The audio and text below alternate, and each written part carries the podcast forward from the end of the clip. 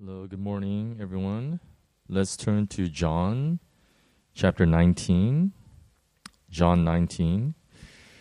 Then Pilate therefore took Jesus and scourged him, and the soldiers wove a crown of thorns and put it on his head and arrayed him in purple robe. And they began to come up to him and say, "Hail, King of the Jews," and to give him blows in the face. And Pilate came out again and said to them, "Behold, I am bringing him out to you, that you may know that I find no guilt in him." Jesus therefore came out wearing the crown of thorns and the purple robe, and Pilate said to them, "Behold the man." When therefore the chief priests and the officers saw him, they cried out, saying, "Crucify, crucify." Pilate said to them, "Take him yourselves and crucify him, for I find no guilt in him." The Jews answered him, "We have a law, and by that law he ought to die, because he made himself out to be the Son of God." When Pilate therefore heard this statement, he was the more afraid. And he entered into the praetorium again and said to Jesus, "Where are you from?" But Jesus gave him no answer. Pilate therefore said to him, "You do not speak to me? Do you know what I, that I have authority to release you and I have authority to crucify you?"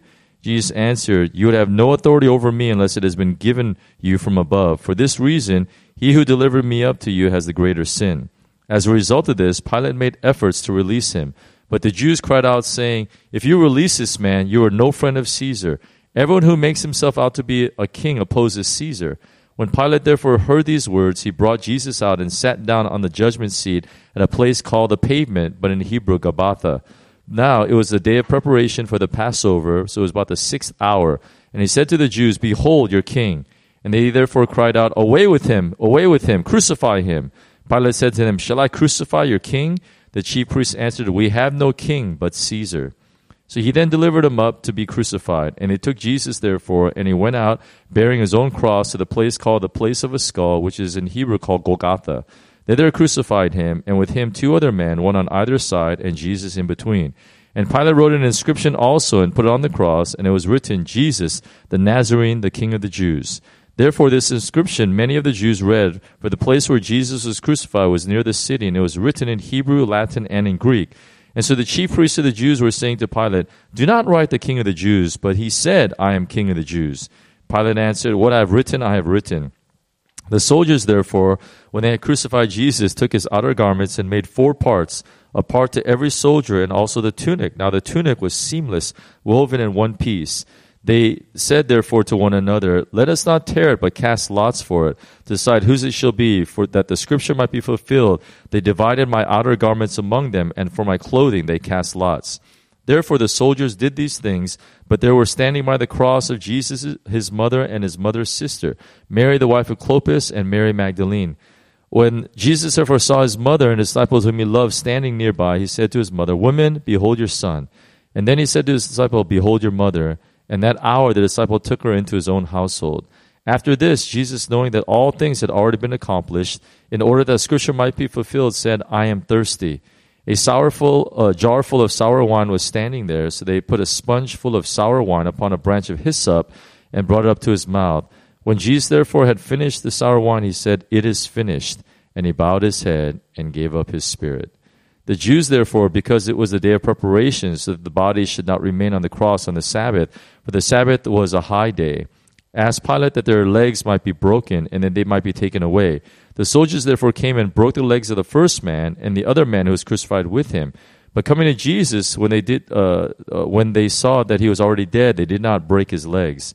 But one of the soldiers pierced his side with a spear, and immediately there came out blood and water. And he who has seen, uh, who has seen has borne witness, and his witness is true, and he knows that he is telling the truth, so that you also may believe. For these things came to pass, that uh, that the scripture might be fulfilled, "Not a bone of him shall be broken."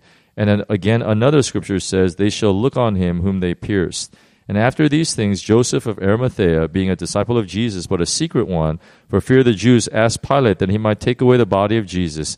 And Pilate granted permission. He came, therefore, and took away his body, and Nicodemus came also, who had first come to him by night, bringing a mixture of myrrh and aloes, about a hundred pounds weight. And so they took the body of Jesus and bound it in linen wrappings with the spices, as is the burial custom of the Jews. Now in the place where he was crucified there was a garden, and in the garden a new tomb, in which no one had yet been laid. Therefore, on account of the Jewish day of preparation, because of the tomb was nearby, they laid Jesus there. Amen. Okay, it's uh, it's pretty appropriate that we're taking communion today uh, because we're discussing, you know, basically what happens. So uh, Pilate takes him in. Now Jesus, if you remember, in uh, under Jewish law, you could only be lashed thirty-nine times, right? It was forty minus one. That was the limit of Jewish law. Unfortunately, Jesus is under Roman punishment. And in Roman punishment, there actually is is no amount, no fixed amount um, uh, that uh, Jesus receives. And and he th- he receives a beating. Um, they use the the Romans use uh, um, a flogging device called a cat of nine tails. It has nine tails or nine different parts of the whip. In in inside the whip, at the end of every whip or every piece of the whip, the nine tails, uh, there's a leather ball. In the middle of that, uh, there's uh, pieces of rock and pieces of animal teeth. And the idea, and, and I mean, I know it sounds so vicious, but the Romans actually have a plan. The idea is that if they flog them, uh, which is basically the whip would attach the skin and just take chunks of skin out, right? So, um, uh, but the idea is that if they did this, if they beat them thoroughly, there would be so much loss of blood that when they hung on the cross, it would be a lot shorter. And so, it, I mean, it was cruel, but they had like some kind of logic uh, that was to it. Um, historically, uh, Josephus tells us the longest anyone has ever stood on the cross was eight days. Can you imagine eight days? Jesus is there for six hours. What's interesting about this one is that if you notice, Jesus was beaten before he was pronounced guilty, and and which is actually not according to anyone's law. You know, I mean, no one receives punishment before they're found guilty. But Pilate, most likely, Pilate didn't want to crucify Jesus.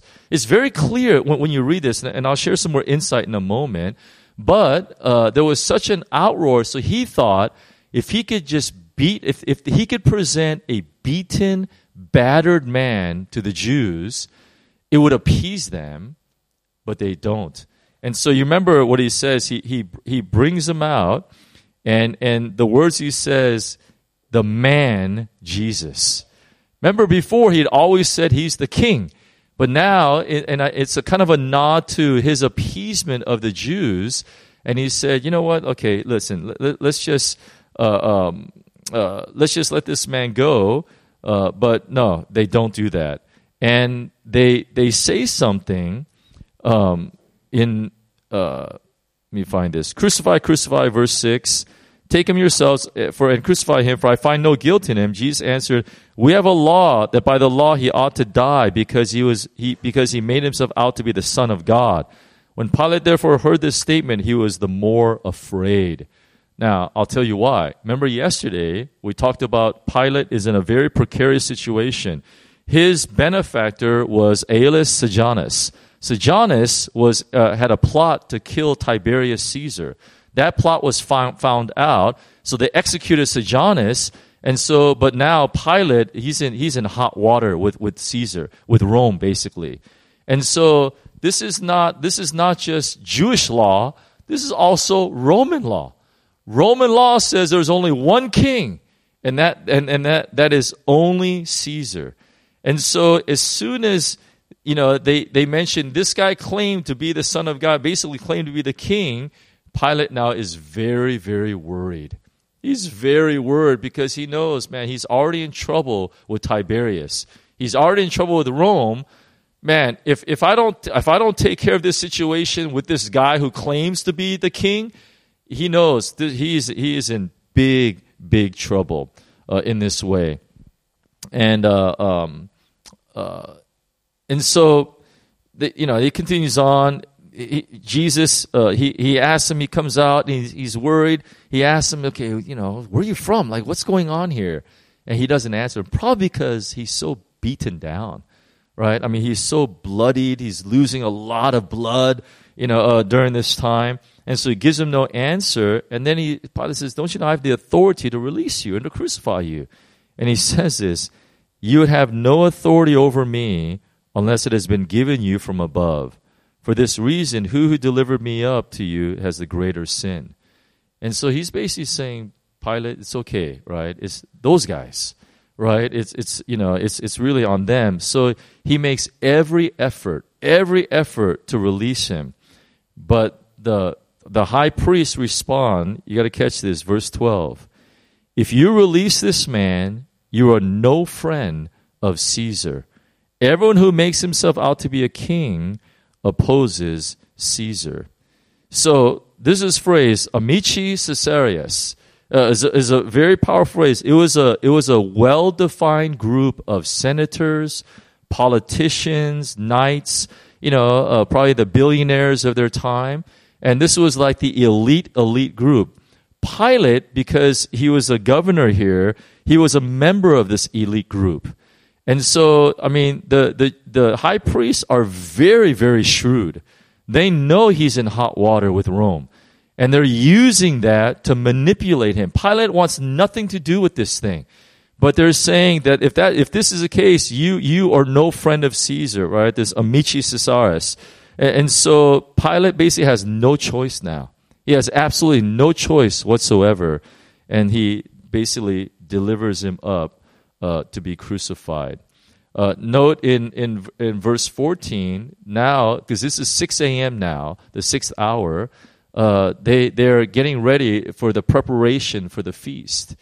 And and it's it is, I mean, it is insane what the high priests are doing here. I mean, they're they're violating Roman law, first of all, in the sense that, you know, this kind of mob violence, this is the opposite of their whole system of Pax Romana. They're violating Jewish law at the same time, right? By by by crucifying, by killing this innocent man, you know, and they want to take care of all this stuff so they could prepare for the Passover. I mean, and then what a statement, the end of fifteen.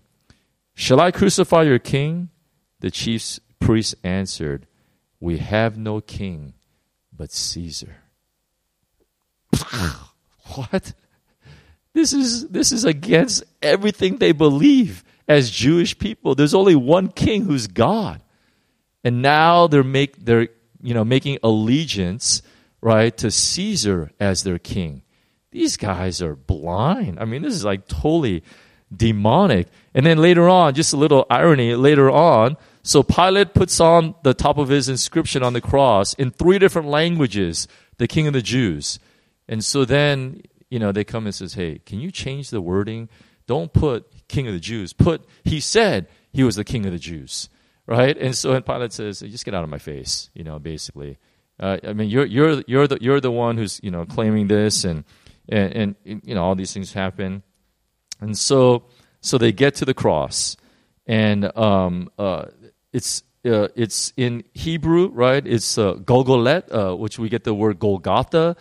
In in uh, in Latin, uh, the uh, the skull is Calvaria, which we get the word Calvary. So that's kind of the, the differences why people say these certain things. Uh, and um, there's a word, uh, an English word, right, that, that came out of this that describes the pain of the cross. You know what this word is? Excruciating. I mean, this this this English word is driven directly from, right, the, this cross is happening here.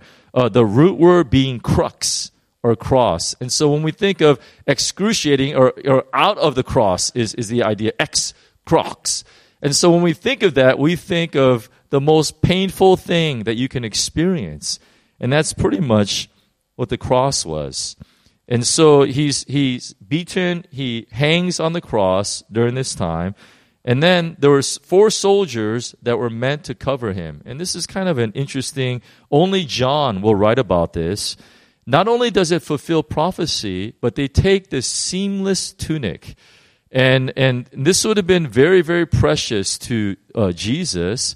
It would have been precious to John as well, because he knows a story here um, uh, that it, fills, it not only fulfills New Testament prophecy, but it was customary for mothers, when the son leaves home, that the mother would hand make a seamless tunic for the son.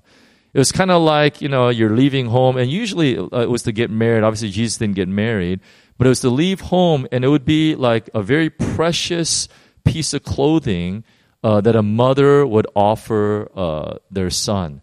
And this is the clothing. And so it's very interesting. As soon as this happens, John turns to Jesus' mother. And it says in verse twenty-five, therefore soldiers did these things, but there was standing by the cross of Jesus his mother and his mother's sister Mary, the wife of Clopas, and Mary Magdalene. And so John knows the significance of this garment. And and, and you can you can almost feel the sadness, right? It's like the, the family sadness that Um, what they have to go through. And can you imagine Mary? I, I know for us as uh, uh, non-Catholics, um, sometimes I think we kind of look down on Mary, to be honest, right? Because we believe in, in, in parts of Catholicism she's worshipped, and we should you shouldn't be doing that. But I would say this. I mean, we don't worship Mary, but she's she's a woman that we should respect. You know, I mean, any of you guys, I know a lot of moms in this room. Can you imagine your son is is... beaten down, and then these soldiers take a very special article of clothing that you made that was a gift to the son, and they're they're arguing about who's going to take it and tearing it up and all the. I mean, they've already I mean they've already torn his son her son up, and now they're going to tear this garment up. You know, and, and you could you could you could sense why John is writing this this heaviness uh, that's on John's heart in this way. Um, uh, You know, very, very dear, dear moment. Uh, four women are at the cross, right? Mary, Mary's sister, uh, probably Salome, uh, and then, um, uh, uh, remember, she's John's mother, uh, and then another Mary named Clopas, uh, uh, Clopas' wife, and then Mary uh, Magdala, all right, Mary Magdalene. And so, and Jesus is hanging on the cross in excruciating pain, and what does he do? Because he was always the perfect son. And so he sees his mother in pain and need, and so he, he makes an arrangement. He turns to the mom, woman, says, woman, behold your son, son, behold your mother. Now, this is contrary to Jewish custom because, remember, Jesus had four other brothers, you know, and probably James, you know, or Jacob would be the one that would take care, uh, but he basically gives her into the care of John the Beloved. And church history says this literally happened because now they end up in Ephesus, right? Uh, uh, Jesus' mother, Mary, becomes like the female elder in the church, and John becomes the elder of that church uh, in Ephesus. And so a lot of kind of interesting thing happens, uh, but, you know, it gives John the privilege and responsibility to care for the mother. Uh, and you heard me say this so many times, right? The blood of Jesus is thicker than family blood. All right, the blood we have as brothers and sisters is thicker than our family blood. Now, John doesn't really include a lot of the other um, uh, uh, episodes that the other gospel writers do, but you know, as John's kind of way of doing it, he do, he talks about other events that that will kind of uh, simulate this. And so, Jesus, uh, when he's uh, um, When he's on the cross, he utters this word, I am thirsty. And remember, every time in the book of John, when John writes about thirst, it was never physical thirst. It was always spiritual thirst, right? It says, you know, you drink this water, you'll thirst again, but I'm, but I'm, there's living water. It is, it is, you know, there, there's these ideas over and over again. And so what is Jesus saying? Jesus saying, I'm thirsting. I'm thirsting for the Holy Spirit. Remember, Father, uh, uh, God the Father, God the Spirit, right, have now left because the sins of the world are pressed upon Jesus, and Jesus is left abandoned on the cross. And so he cries out in his humanity, I am thirsty. So they give him some wine, you know, it's, it's not, they, they totally misunderstand. Remember, he's the misunderstood Messiah. Totally misunderstand everything he's saying. And then in verse thirty, and when therefore he received the sour wine, he said, it is finished. A very, very interesting word. In in Greek, out of the word teleo, in this particular phrase, telestai. This this was this is what uh, uh, merchants would stamp on their bills in the in the first century, and the telestai basically literally meant paid in full. And so when Jesus made this statement, he was saying, everything is now paid in full. Your sin, right? Your your debt that you had, now it's totally covered. It's totally paid in full uh, during this time. And and so he he remember he bowed his head. He it's kind of like he laid his head down, almost like asleep. I mentioned that many many times. And so, you know, John reminds us in thirty-one, the Jews, therefore, because it was the day of preparation, that the body should not remain on the cross on the Sabbath, for the Sabbath was a high day, and asked Pilate that their legs might be broken and they might be taken away. Uh, again, their affirmation of their religious custom. They just murdered somebody, but they're concerned about their religious custom. Again, the Sabbath. They're so concerned about Sabbath. And so they come to this place, and it's so interesting. They ask, okay, so now I want you to make this spiritual connection. Jesus is the Passover lamb. Passover is is literally coming. You know, that is the day of Passover, basically. He's the Passover lamb. The chief priest said, can you break their legs? The reason why they break their legs is because when they're hanging on the cross, in order for them to breathe, they actually need to raise themselves up, right? So because, you know, their, I mean, their lungs are collapsing, they raise themselves up. So if they break their legs, unable for them to raise themselves up. And so uh, the primary way someone died on the cross was asphyxiation. They they couldn't breathe. And so so they that's what they do. It was kind of like an act of mercy in a way. They would break the legs, and so they couldn't lift themselves up to breathe anymore, and they would just die. And so they get to Jesus, and this is very prophetic. They don't break his legs because they already died. Now, under Jewish custom, the Passover lamb, the actual lamb, you could not break its legs. You had to tear the the uh, the uh, lamb apart by its joints. It was forbidden for the Passover lamb, right, leg to be broken. The chief priests say, break their legs, right, and then don't need to. And then they take the spear, right? They spear Jesus on the side, and then blood and water uh, come out of that time. Uh, from my understanding, uh, that usually means your heart is exploded, right? And so, you know, the the idea, um, like we we could actually say Jesus died of a broken heart. You can literally make that claim because his heart was broken in some way. And so, uh You know, these, these prophecies happen. And then there's two brave men, uh, Joseph of Arimathea and Nicodemus. Uh, they prepare the body. They put him in Joseph's uh, uh, cave. Um, and uh, um, the idea of the, uh, the, the courageous act of claiming a body uh, would have been considered a great act of chesed. And uh, and so that's what these these two men basically do. Yeah, they they risk their reputation, they risk their life, they risk their allegiance uh, to care for Jesus' body. And that's where we'll leave this story today. All right, so let's close our eyes.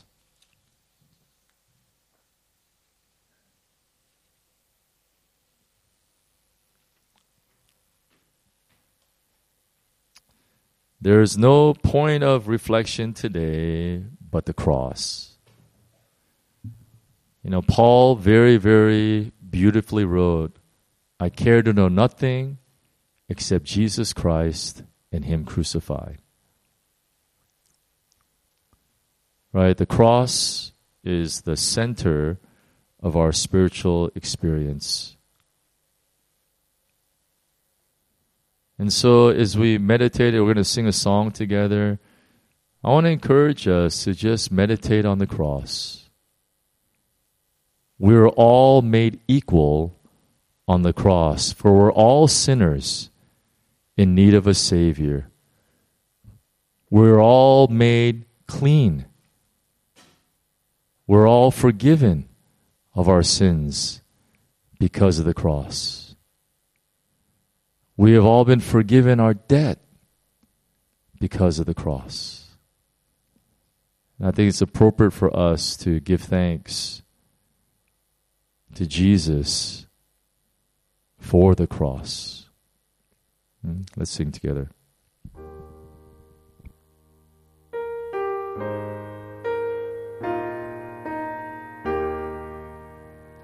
It was my cross you bore, so I could live, in the freedom you died for. And now my life is yours, and I will sing of your goodness forevermore. Worthy is your name, Jesus. You deserve the praise. Worthy is your name. Worthy is your name, Jesus. The praise, worthy is your name.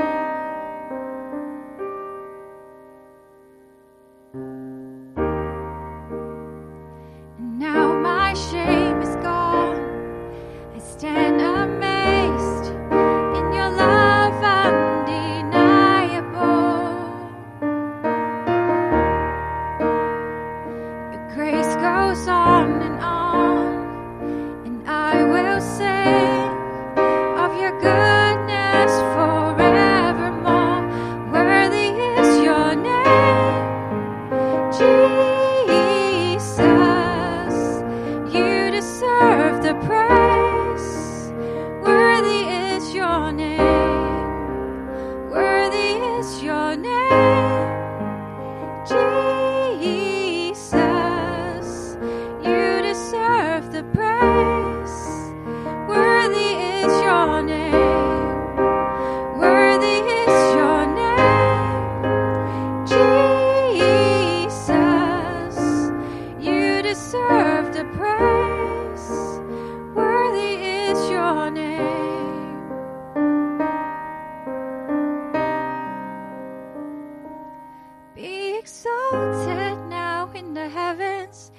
Your glory fills this place.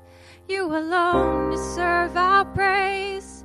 You're the name above all names.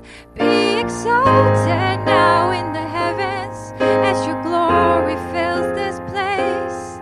You alone deserve our praise. You're the name above all names. Be exalted now in the heavens as your glory fills this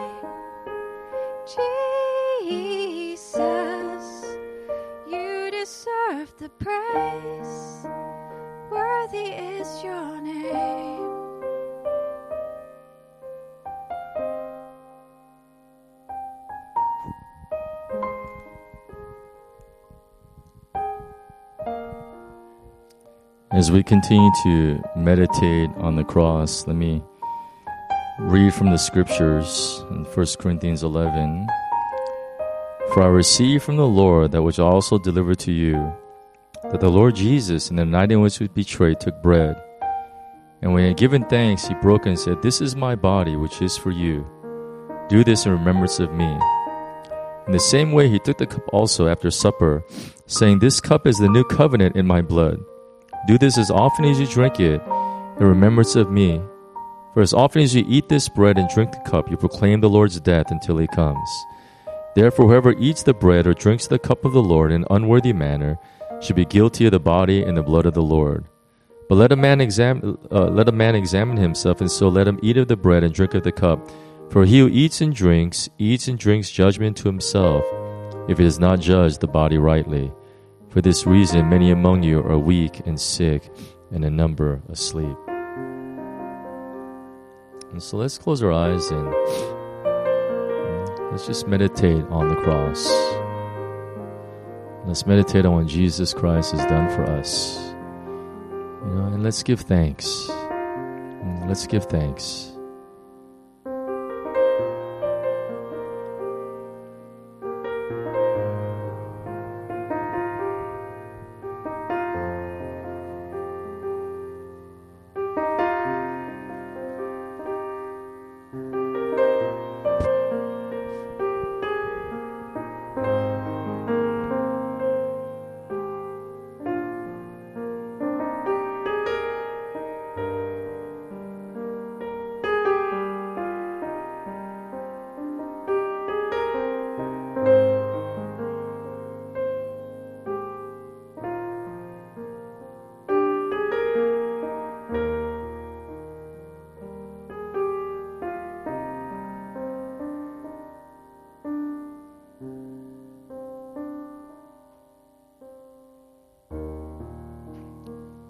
And so we want to uh, take communion together as a, a body. So I want to invite the pastors to come up first. And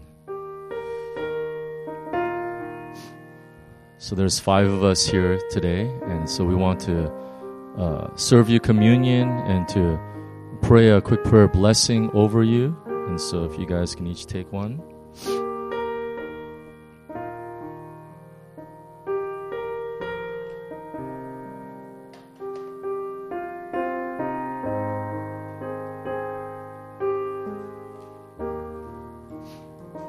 And whenever you're ready, you can come and stand in front of uh, one of our pastors, and uh, we'll serve you, uh, and then uh, we'll pray for you, uh, and then you can go back and uh, have your own prayer time, or uh, there's some uh, congee and some fruit uh, that are outside, and you're more than welcome uh, to help yourself. And so let me just pray over us, and then just make your way uh, to one of us here. Father, thank you, God. Thank you for the cross, Lord. Thank you for sustaining us, Lord God. Truly, Lord, uh, it's, it takes more than bread, God, uh, for us to stay alive. It takes every word that proceeds out of the mouth of God. And so, Lord, I pray that you'd help us, Lord, and just continue to strengthen us and uh, continue to have us focus on you, God. I care to know nothing except Jesus Christ and him crucified. So come, Holy Spirit. Lord, even though many of us are breaking our fast today, God, Lord, we are not breaking our, Lord, utmost devotion to you, God, every day, twenty-four seven, Lord. Oh, we thank you. Bless our time this morning. In Jesus' name, amen.